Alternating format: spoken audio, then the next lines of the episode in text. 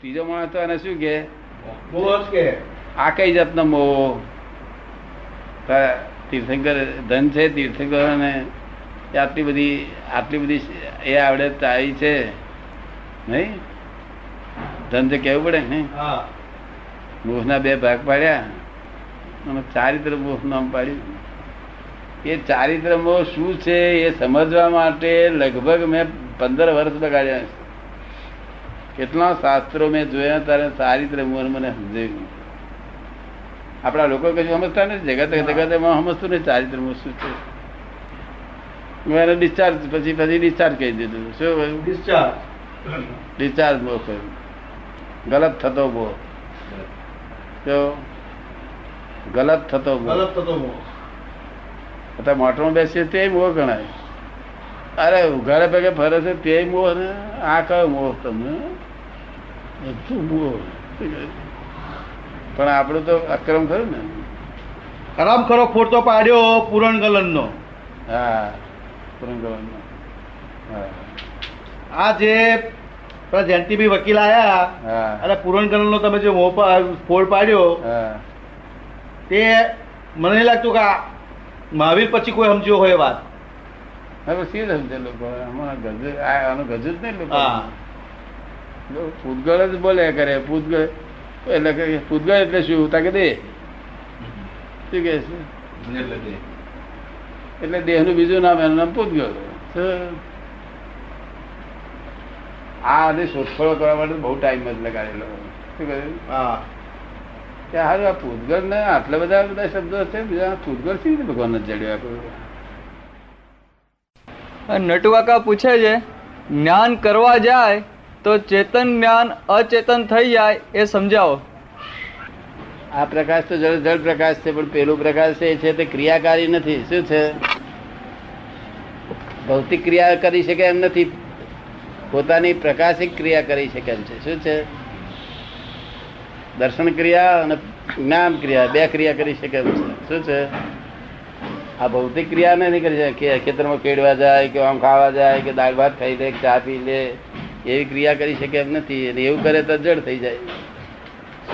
તો કેમ પૂછવું પડ્યું તમારે? ખાલી એક નોંધારું વાક્ય હતું પણ કયા આધારે નીકળ્યું હતું એ ખબર ના પડી નોંધારું તો નથી. વાક્ય આમ વાક્ય પદ્ધતિસરનું છે પણ એને ખુલાસો હોવો જોઈએ ને? આજુબાજુ કનેક્શન એ પૂછનારું કોણ હશે શું ખબર પડે? જ્ઞાન ક્રિયાનું દર્શન જ્ઞાન ને કરવા પણ આવ્યું જ આ આ ચા પીવાનું એવું તે બધું જ્ઞાનનું કામ નહીં. હું એ જ કેવું છું. આ મિકેનિકલ છે બધું. આ આ બધી ક્રિયા મિકેનિકલ છે. અને પેલી જ્ઞાનની ક્રિયા મિકેનિકલ નથી? અને આ તો ક્રિયા બધી મિકેનિકલ પેટ્રોલ નાખે એટલે ગાડી ચાલી? તેમાં પેટ્રોલ તમે નાખો નહીં? કેટલી રોટલી નાખો પેટ્રોલ જેટલું જોઈએ હા પણ એટલું નાખો ને પેટ્રોલ? પેટ્રોલ ના નાખો શું થાય. ભૂપેન્દ્રભાઈ તમારું નામ ને? પંદર દાણા પંદર દાણા ના નાખે તો. ગાડી ને ગાડી. અગર જીવતી રહે આ જૈનના સાથે બબે મહિના જીવન જતા રહે છે ને. કારણ કે હવામાં કેટલો કેટલોક કંઈક શક્તિ છે હવામાં. બીજી બીજી જીવમાં શક્તિ છે કે જે થોડું ઘણું પોષણ થાય આપે કરે. શું? અને કેટલોક માલ મહી પેલો બળ્યા વગરનો માલ રહ્યો હોય તે બાળે. પણ આ અગ્નિ તો ચાલ્યા જ કરે. અગ્નિ અગ્નિ બંધ થઈ ખલાસ થઈ ગઈ. એ ઇલેક્ટ્રિકલ બોડી બંધ થયું એને એનું કામ કરતી બંધ થઈ થઈ રહ્યું ખલાસ. દ્વંદ્વાતીત જાય થાય તારી બુદ્ધિ જતી રહે. તમને કયું પસંદ ધંધાતીત કે ધંધો ના બુદ્ધિ જતી રહે તેવું. હે? ધંધાથી દ્વંદ્વાતીત. બુદ્ધિ જતી રહેતી એટલે બુદ્ધિમાં ને બુદ્ધિ જતી રહે રહે શું આપણી પાસે? અબુદ્ધ કહો છો ને આપ. અબુદ્ધ અબુદ્ધ. અબુદ્ધ તત્વ. અબુદ્ધ અબુદ્ધ તત્વ. કહો છો ને આપ. અભૂતા મજૂરો છે જ ને બધા? આ મજૂરો અભૂત છે ને? જે આફ્રિકાના બધા જંગલી બધા બધા અભૂત જ છે ને? પણ એવું એ- એવું અભૂત કામ નહીં સૂક્ષ્મ અર્થમાં હમ. અભૂત એ અભૂત કોણ લખી શકાય? ને જ્ઞાનનો પ્રકાશ થયેલો છે શું કહ્યું? જ્ઞાનનો પ્રકાશ છે. બુદ્ધિ ને જ્ઞાનમાં ડિફરન્સ છે. શું ડિફરન્સ છે વ્યાખ્યા છે ને? દરેકની ડેફિન દરેક શબ્દની ડેફિનેશન હોય કે ના હોય? કે બુદ્ધિનું શું ડેફિનેશન બુદ્ધિની ડેફિનેશન આખા જગતના જ્ઞાન છે ને નોલેજ જેને કહેવામાં આવે છે એ બધા સબ્જેક્ટિવ છે. કેવા છે? સબ્જેક્ટિવ હમ. કોઈ પણ વિષયનું જ્ઞાન છે નહીં?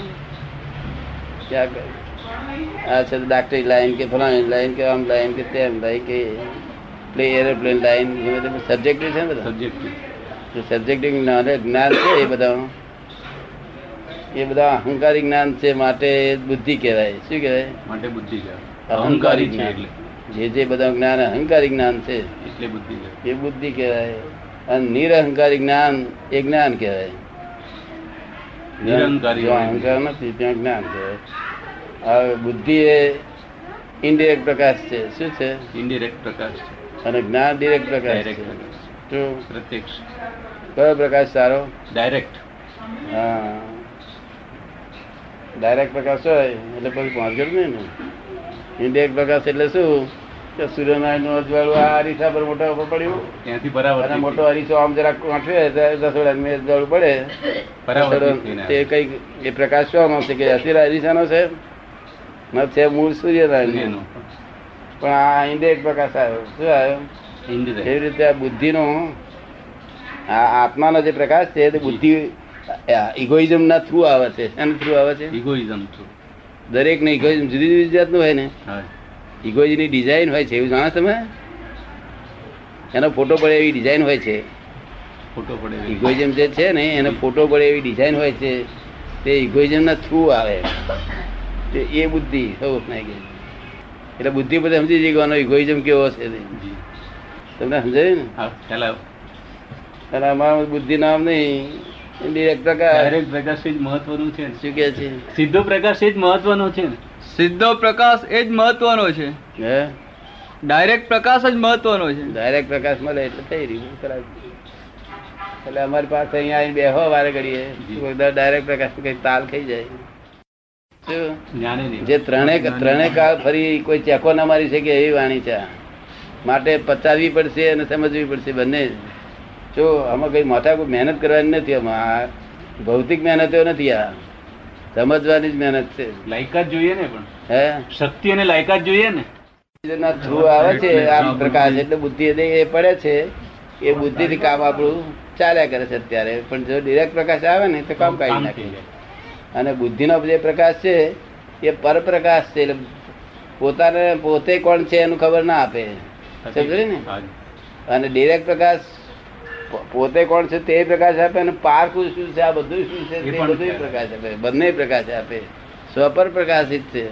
જો જેટલા મને સંયોગ ભેગા થયા એ બધાનું પૃથ્થકરણ કરેલું. તો મારું ધ્યાન કઈ સ્ત્રીમાં નતું કે વિષયોમાં નતું કે લક્ષ્મીમાં નતું કશામાં નતું. ધંધો કરું ખરો પણ લક્ષ્મીમાં ધ્યાન નહીં.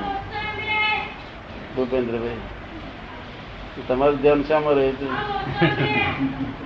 અત્યારે કશામાં નહીં. અત્યારે કશામાં નહીં એમ કે નહીં પણ બિઝનેસમાં રહે ને? બિઝનેસ છે નહીં ને ચાલો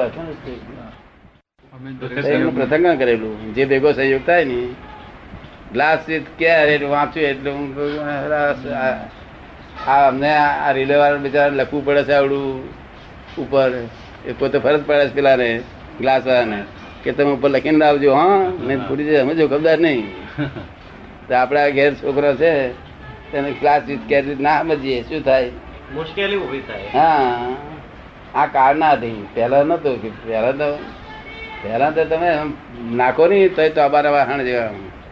તૂટે કરે ને. અત્યારે તો ફટ લઈને ફૂટી જાય. હડા હડા ટુકડા થઈ જાય.